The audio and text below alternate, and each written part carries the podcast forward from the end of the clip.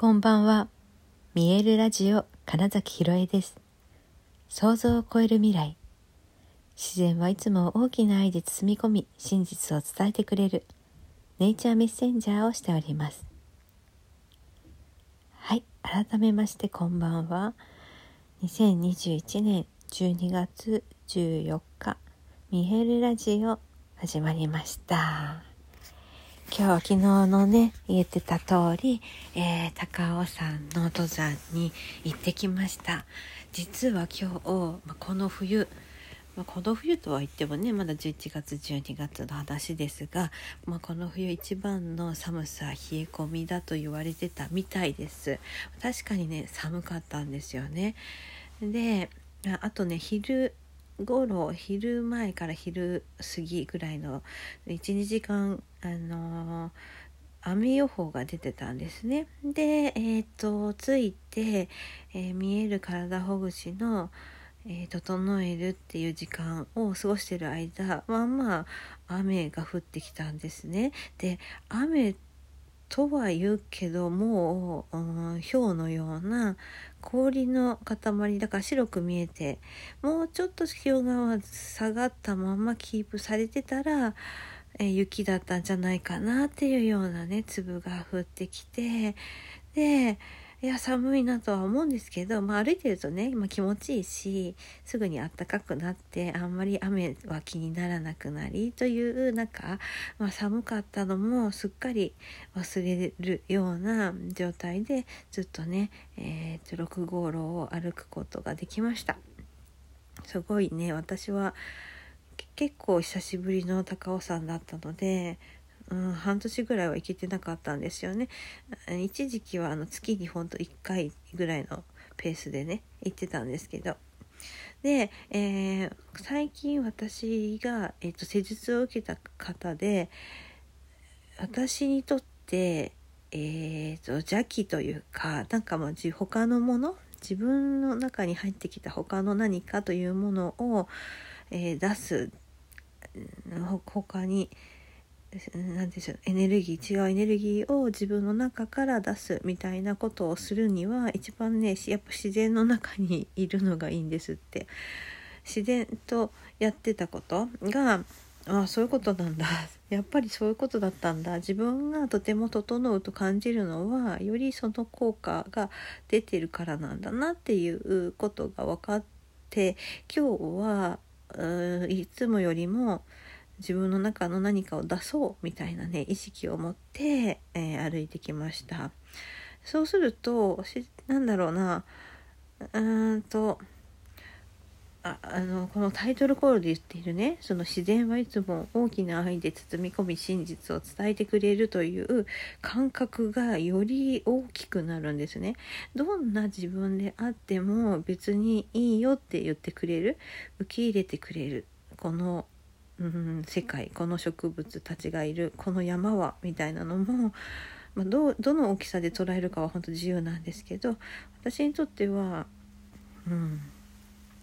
結構世界ぐらいの中でね本当に受け止めてくれる受け入れてくれる。うん、でそれをやりながらだからまずその需要をっていうことをしてくれつつもっとこうしたらあなたらしいよみたいなことを ちょこちょこ教えてくれるんですよね。えー、木だったり植物だったり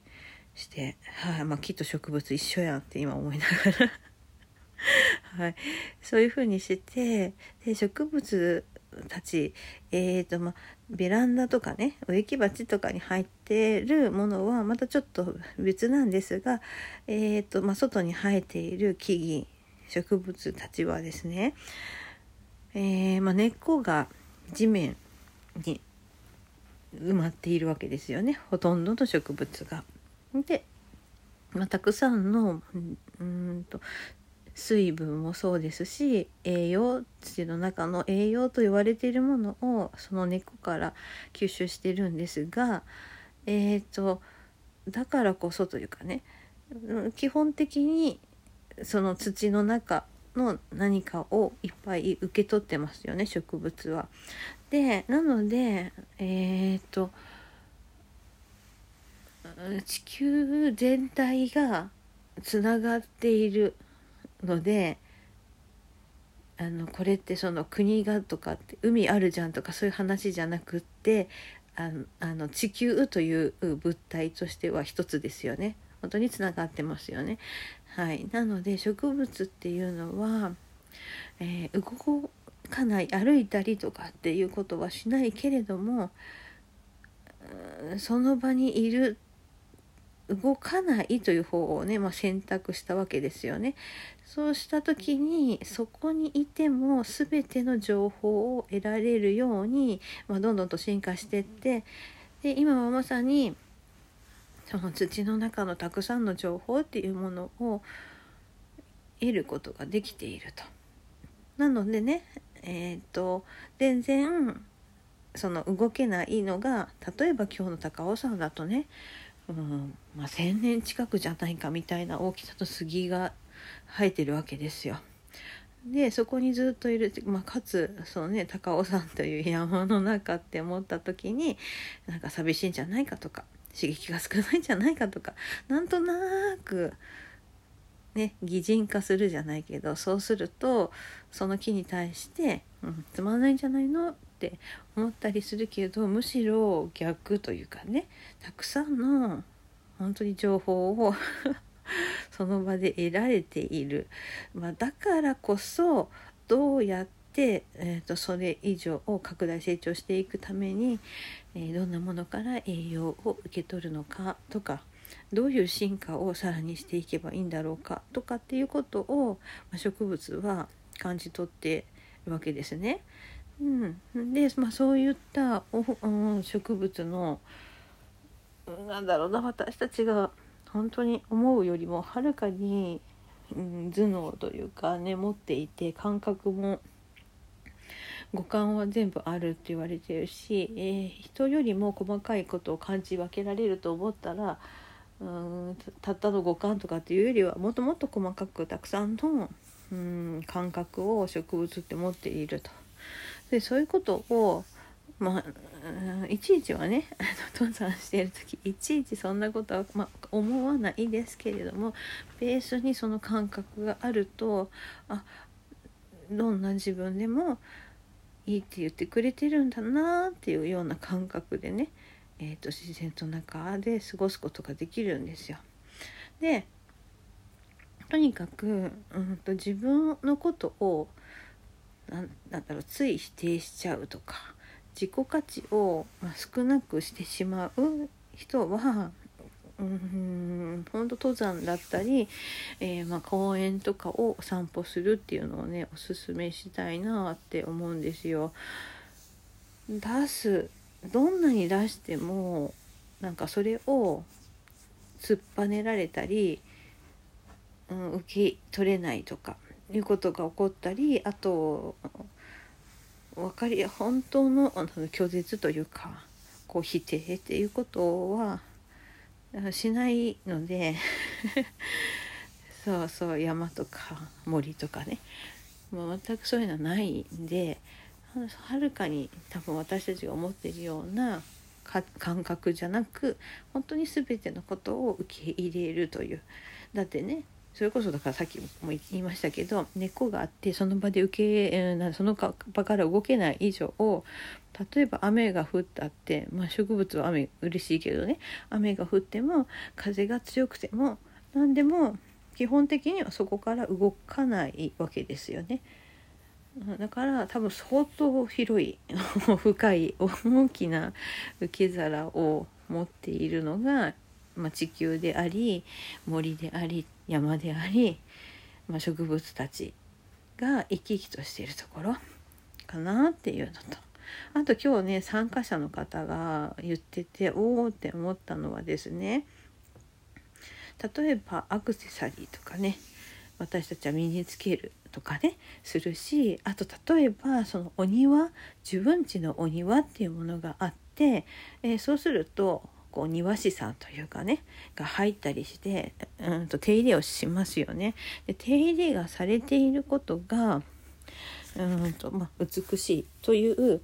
認識さっきのアクセサリーとかもねそういうものをしているとおしゃれさんだなとかうんと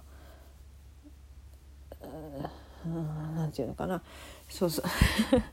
その綺麗美しいという定義が、まあ、そこにあるけれどもだけどここのここのね高尾さんの自然っていうのは別に誰がカットしたとかねこともなくて